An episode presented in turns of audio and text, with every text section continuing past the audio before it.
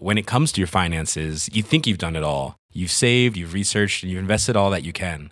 Now it's time to take those investments to the next level by using the brand behind every great investor, Yahoo Finance. As America's number one finance destination, Yahoo Finance has everything you need, whether you're a seasoned trader or just dipping your toes into the market. Join the millions of investors who trust Yahoo Finance to guide them on their financial journey. For comprehensive financial news and analysis, visit yahoofinance.com, the number one financial destination, yahoofinance.com. Why don't more infant formula companies use organic, grass fed whole milk instead of skim? Why don't more infant formula companies use the latest breast milk science? Why don't more infant formula companies run their own clinical trials? Why don't more infant formula companies use more of the proteins found in breast milk? Why don't more infant formula companies have their own factories instead of outsourcing their manufacturing? We wondered the same thing. So we made ByHeart, a better formula for formula. Learn more at byheart.com. Hello, everybody. Welcome to Dan Snow's History. Have I got a? I've got an interesting podcast for you today. I think in years to come, when people look back on this period of human history, they will look at a globally hegemonic power, the United States of America, a power that's put the robot on Mars, a country with the largest and most productive economy in history of mankind, a country capable of wielding military force an order of magnitude greater than any previous imperial power the world's ever known, an arsenal of nuclear warheads directly controlled by one individual that can end life on Earth as we know it. And people in a few years' time will look back and they will wonder how it came to be that supreme executive power in this country was given to Donald J. Trump. Whatever your views on Donald Trump, you'll, you'll admit that he is unorthodox. Uh, he's breaking every rule and norm that has bound previous presidents. And if nothing else, his method of communication using social media is extraordinary, unprecedented. So, on the podcast today, I've got two Pulitzer Prize winning journalists. I've got Phil Rucker and Carol Leonnig, both uh, Pulitzer Prize winners, both at the Washington Post. They've written a new book. There are more revelations about what's been going on inside the Trump White House. This is recent history, everybody, but it's so fascinating. And I want to ask them uh, about their revelations, but I also wanted to ask them, you know, for, for all of you history geeks out there, how can we trust what they're writing?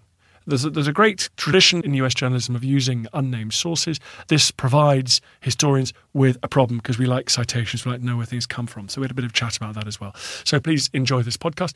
Uh, don't forget, you can uh, go to historyhit.tv, the digital history channel. It's like Netflix for history. You pay a small subscription and you get Netflix for history for true history fans. We're, we're, building it. It's getting better all the time. It's really, really exciting. So please, uh, please join us. If you use the code POD6, exclusive to listeners of this podcast, POD6, P-O-D-6, P-O-D-6, you get six weeks for free. Check it out. If you don't like it, don't subscribe. But we'd love you to come and check it out. So uh, have a listen to the podcast. Then please head over to historyhit.tv and sign up. It's uh, really exciting what we've got going on there. Thank you for all your support. I feel the hand of history upon our shoulders all this tradition of ours, our school history, our songs, this part of the history of our country, all were gone and finished and liquidated. One child, one teacher, one book, and one pen can change the world. Guys, thank you so much for coming on the podcast. I'm sure you're incredibly busy, both with the book, but also your day job. How are things in DC at the moment? Dan, they're pretty hectic. Uh, you know, the president's impeachment trial uh, is getting going in the Senate, and uh, and that is consuming his attention as he's, you know, trying to scramble to survive here. But but we're in the throes of a real political moment and a historic moment uh, in Washington. And volume two of your book is going to be perhaps even more explosive than volume one, guys. There's a lot of uh, interesting history being made today and in the next few weeks, but we are mostly focused on the book we just finished.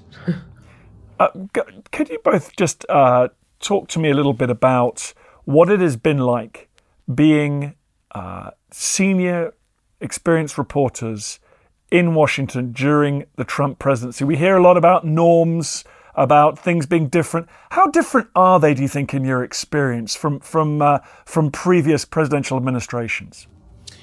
Well, Dan, I covered the Obama White House, and that was so similar to what uh, I understand most White Houses have been like, and and the reporting. Um, uh, sort of followed a pattern to some degree, but the Trump story has been entirely new.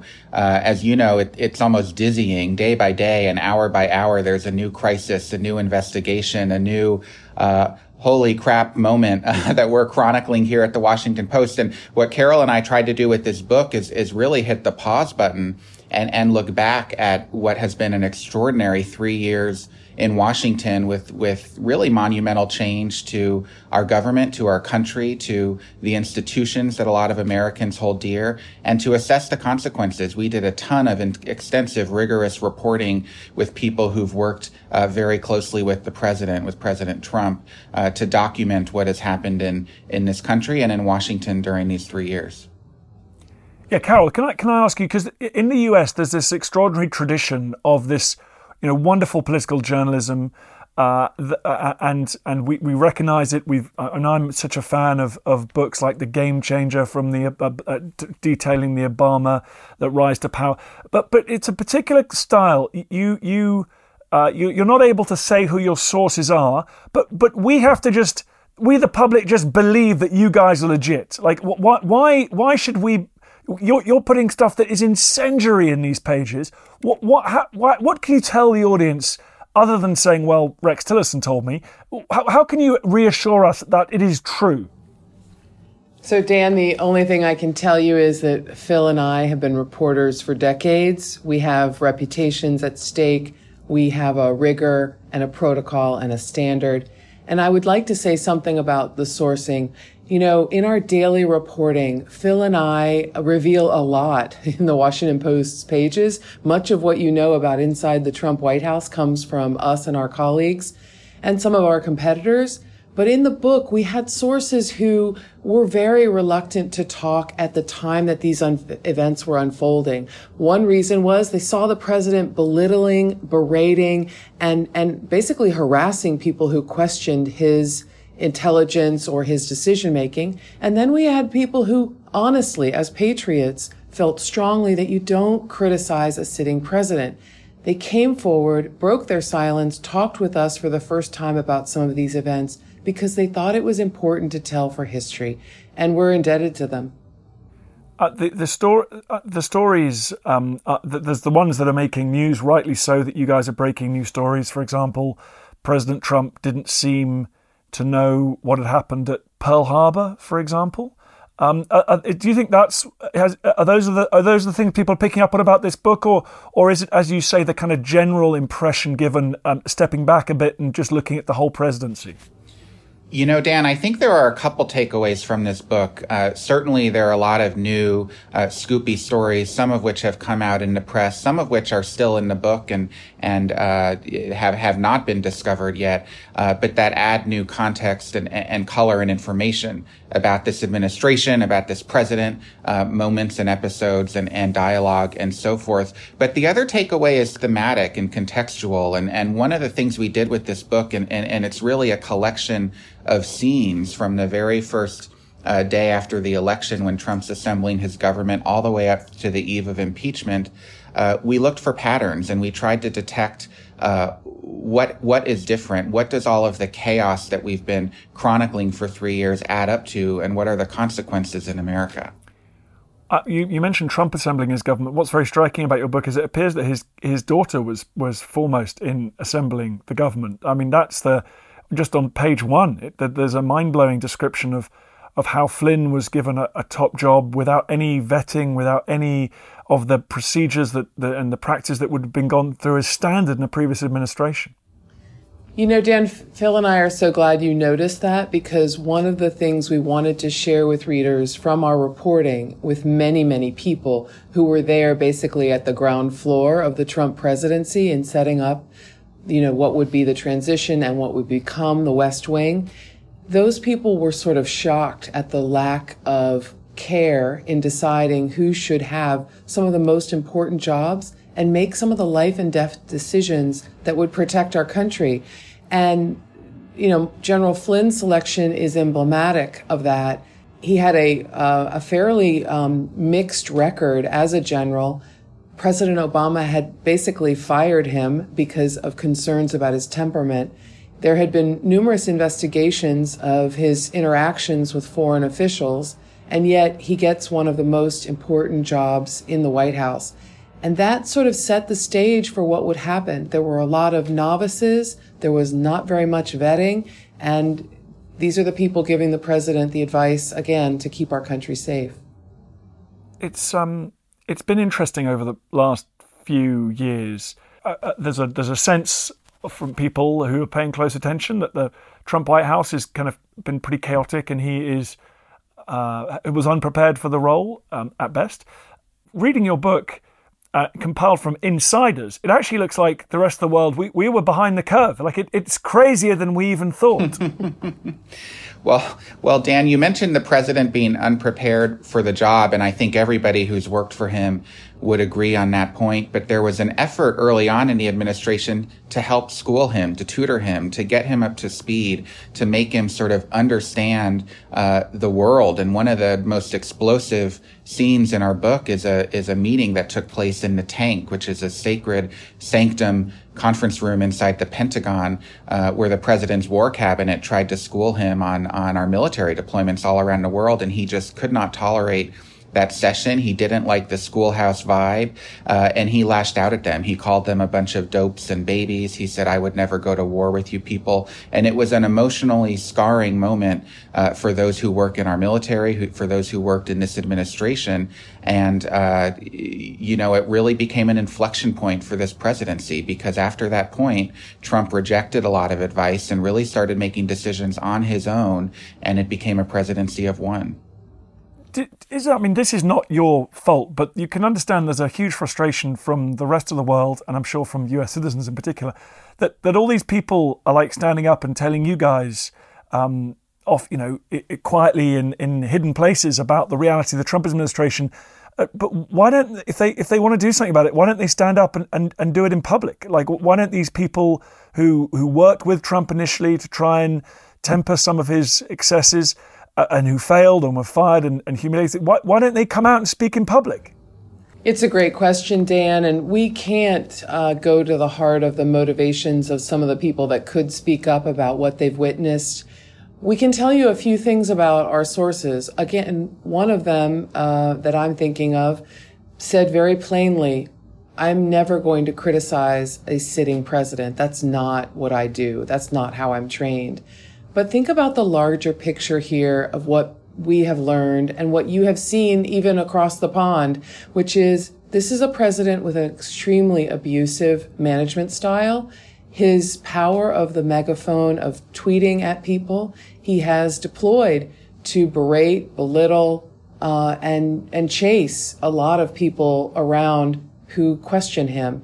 And some of the sources we spoke to said they're fearful of that kind of retaliation from basically the most powerful person in the country.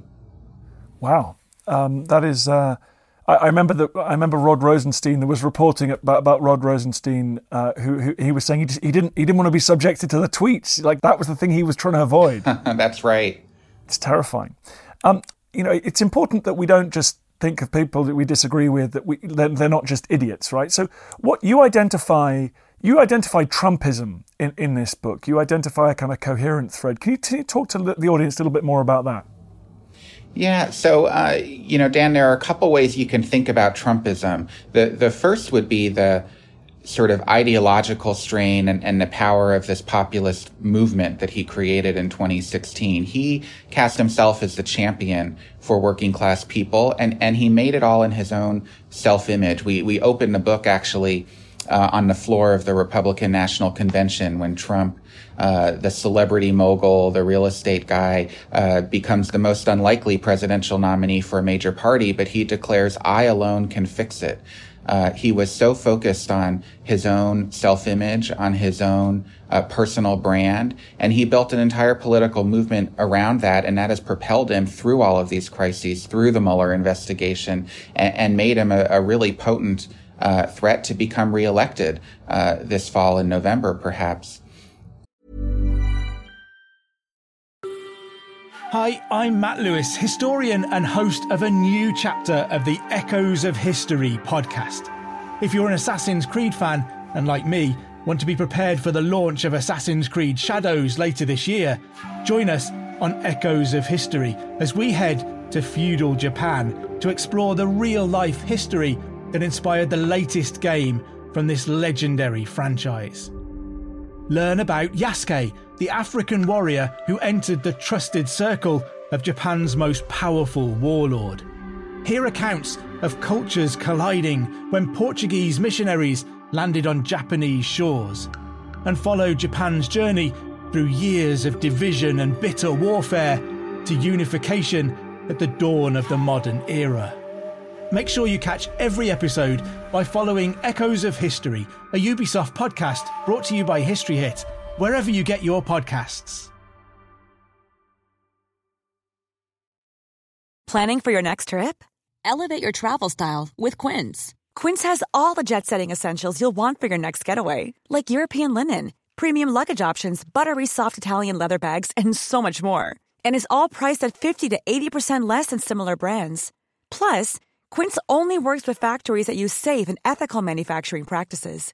Pack your bags with high-quality essentials you'll be wearing for vacations to come with Quince. Go to quince.com/pack for free shipping and 365-day returns. When it comes to your finances, you think you've done it all. You've saved, you've researched, and you've invested all that you can. Now it's time to take those investments to the next level by using the brand behind every great investor, Yahoo Finance. As America's number one finance destination, Yahoo Finance has everything you need, whether you're a seasoned trader or just dipping your toes into the market. Join the millions of investors who trust Yahoo Finance to guide them on their financial journey. For comprehensive financial news and analysis, visit yahoofinance.com, the number one financial destination, yahoofinance.com. this is, you know, I'm not expecting answers from you guys. These are the biggest questions of our time. But what is it that has changed? Is it technology? Is it is it people? Is it partisanship? Uh, is it economy? What is it that has changed that means that this person is able to get away with um, gaffes and and actual, you know, just extraordinary outbursts that that a previous generation would not have been able to do? What what is, what is what is different about Trump and, and the era in which we live? Dan, I think it's important, um, though we have a lot of people in our book who are very critical of President Trump. I think it's important to give him credit for the master of the megaphone that he is. He has been able to um, convince a lot of supporters, appropriately so, I think, that he's a fighter for them. He's the guy who's first going to say, um, you know, I'm standing up for you. I'm looking out for you. You've been forgotten by the elites on the two coasts by the super educated who look down at you through their nose. He's been able to tell those people, I'm your champion, and they believe him. And I understand why. Uh, a lot of people in this country feel left behind and they do feel looked down upon. And, and Donald Trump is, is magnifying their concerns and at the same time dividing the country ever more with the way he fights for them. And Dan, if I could just add one one um, example of what's changed in our politics and, and certainly in, in the media and the way the public have reacted to it. Um, I've covered politics at the Washington Post for about a decade, and I was our reporter on the Mitt Romney campaign in 2012, and I traveled with him to London right on the eve of the London Olympics. And you, you, and your listeners might recall that he did an interview, a television interview, where he questioned whether London was prepared for the security threat at the Olympics, which uh, in, in today's environment would seem like a total nothing burger, but was a major global headline gaffe. I think the tabloids in London called him Mitt the Twit. Uh, the, the then mayor Boris Johnson had that massive rally in Hyde Park uh, saying, "Are you ready for the Olympics?" And and London Londoners roared. And so you know the the the way that politicians in the past got so dinged for these gaffes and and it really became destructive for their campaigns. Trump is like Teflon. He says stuff every hour of every day of every month uh, that offends people, that horrifies people, and yet he doesn't lose his supporters. And, and, that's really, frankly, to his credit, his mastery at branding and ability to kind of get himself back up, have no shame, and fight back.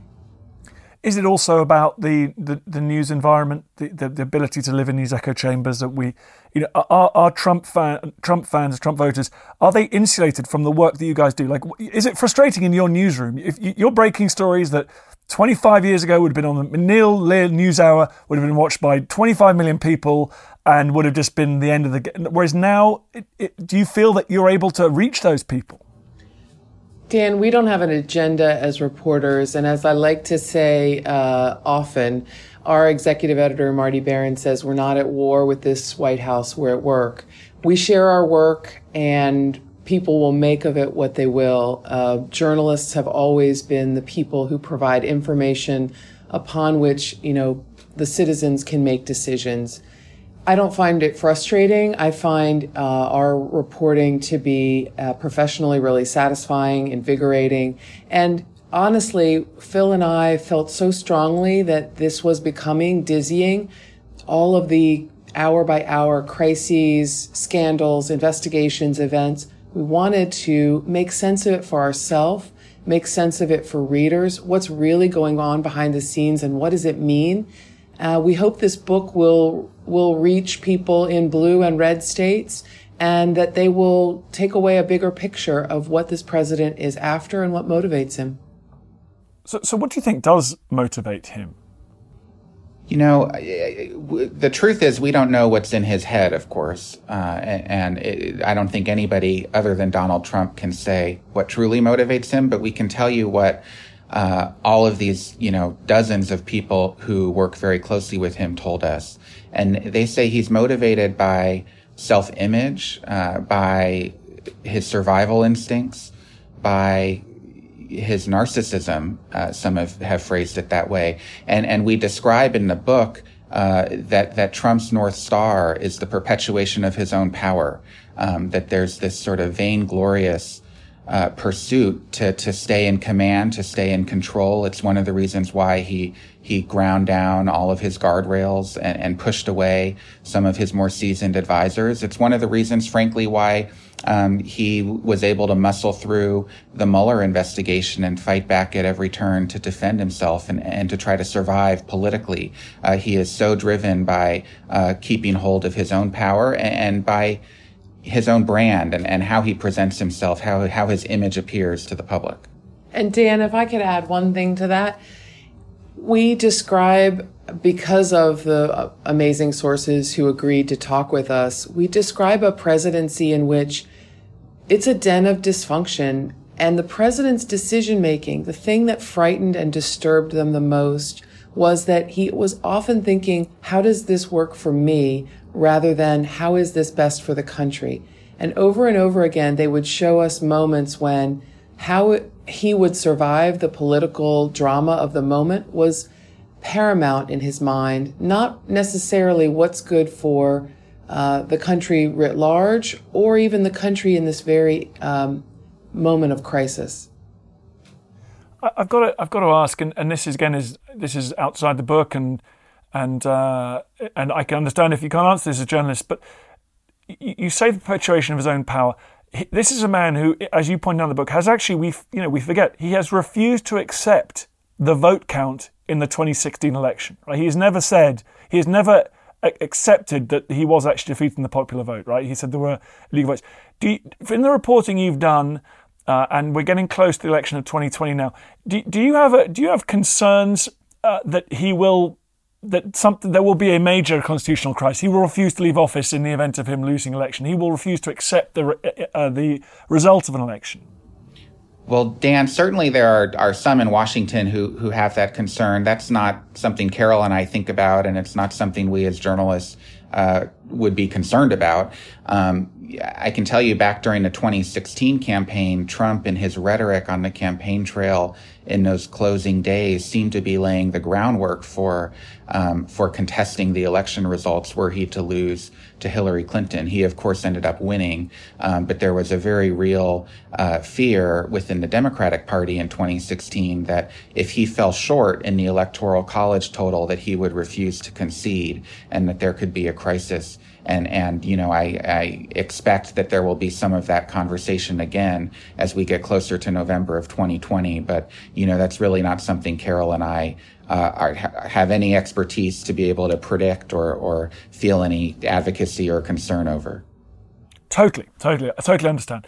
Um, well, guys, thank you so much indeed for talking to me. Uh, the book is called a very stable genius, uh, Donald J. Trump's testing of America.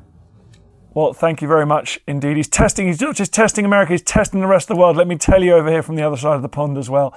Um, thank you very much, guys. It is an outstanding book and very good luck with it. Thank you. I feel the hand of history upon our shoulders. All this tradition of ours, our school history, our songs, this part of the history of our country, all were gone and finished and liquidated. One child, one teacher, one book, and one pen can change the world. He tells us what is possible, not just in the pages of history books, but in our own lives as well. I have faith in you. Hope you enjoyed the podcast, everyone. Just massive favour to ask if you could go to iTunes or wherever you get your podcasts, give it a rating, five stars, obviously, uh, and then leave a glowing review. That'd be great. My mum is getting overwhelmed with the amount of different email accounts she set up to leave. Even on a budget, quality is non-negotiable. That's why Quince is the place to score high-end essentials at 50 to 80% less than similar brands. Get your hands on buttery soft cashmere sweaters from just 60 bucks, Italian leather jackets, and so much more. And the best part about Quince, they exclusively partner with factories committed to safe, ethical, and responsible manufacturing. Elevate your style without the elevated price tag with Quince. Go to quince.com slash upgrade for free shipping and 365-day returns. Why don't more infant formula companies use organic, grass fed whole milk instead of skim? Why don't more infant formula companies use the latest breast milk science? Why don't more infant formula companies run their own clinical trials? Why don't more infant formula companies use more of the proteins found in breast milk? Why don't more infant formula companies have their own factories instead of outsourcing their manufacturing? We wondered the same thing. So we made ByHeart, a better formula for formula. Learn more at byheart.com. Thank you for listening to this episode of Dan Snow's History Hit. Please follow this show wherever you get your podcasts. It really helps us, and you'll be doing us a big favour. Don't forget, you can also listen to all of these podcasts ad free and watch hundreds of TV documentaries when you subscribe at historyhit.com slash subscribe. As a special gift, you can also get your first three months for just £1 a month when you use code Dan Snow at checkout.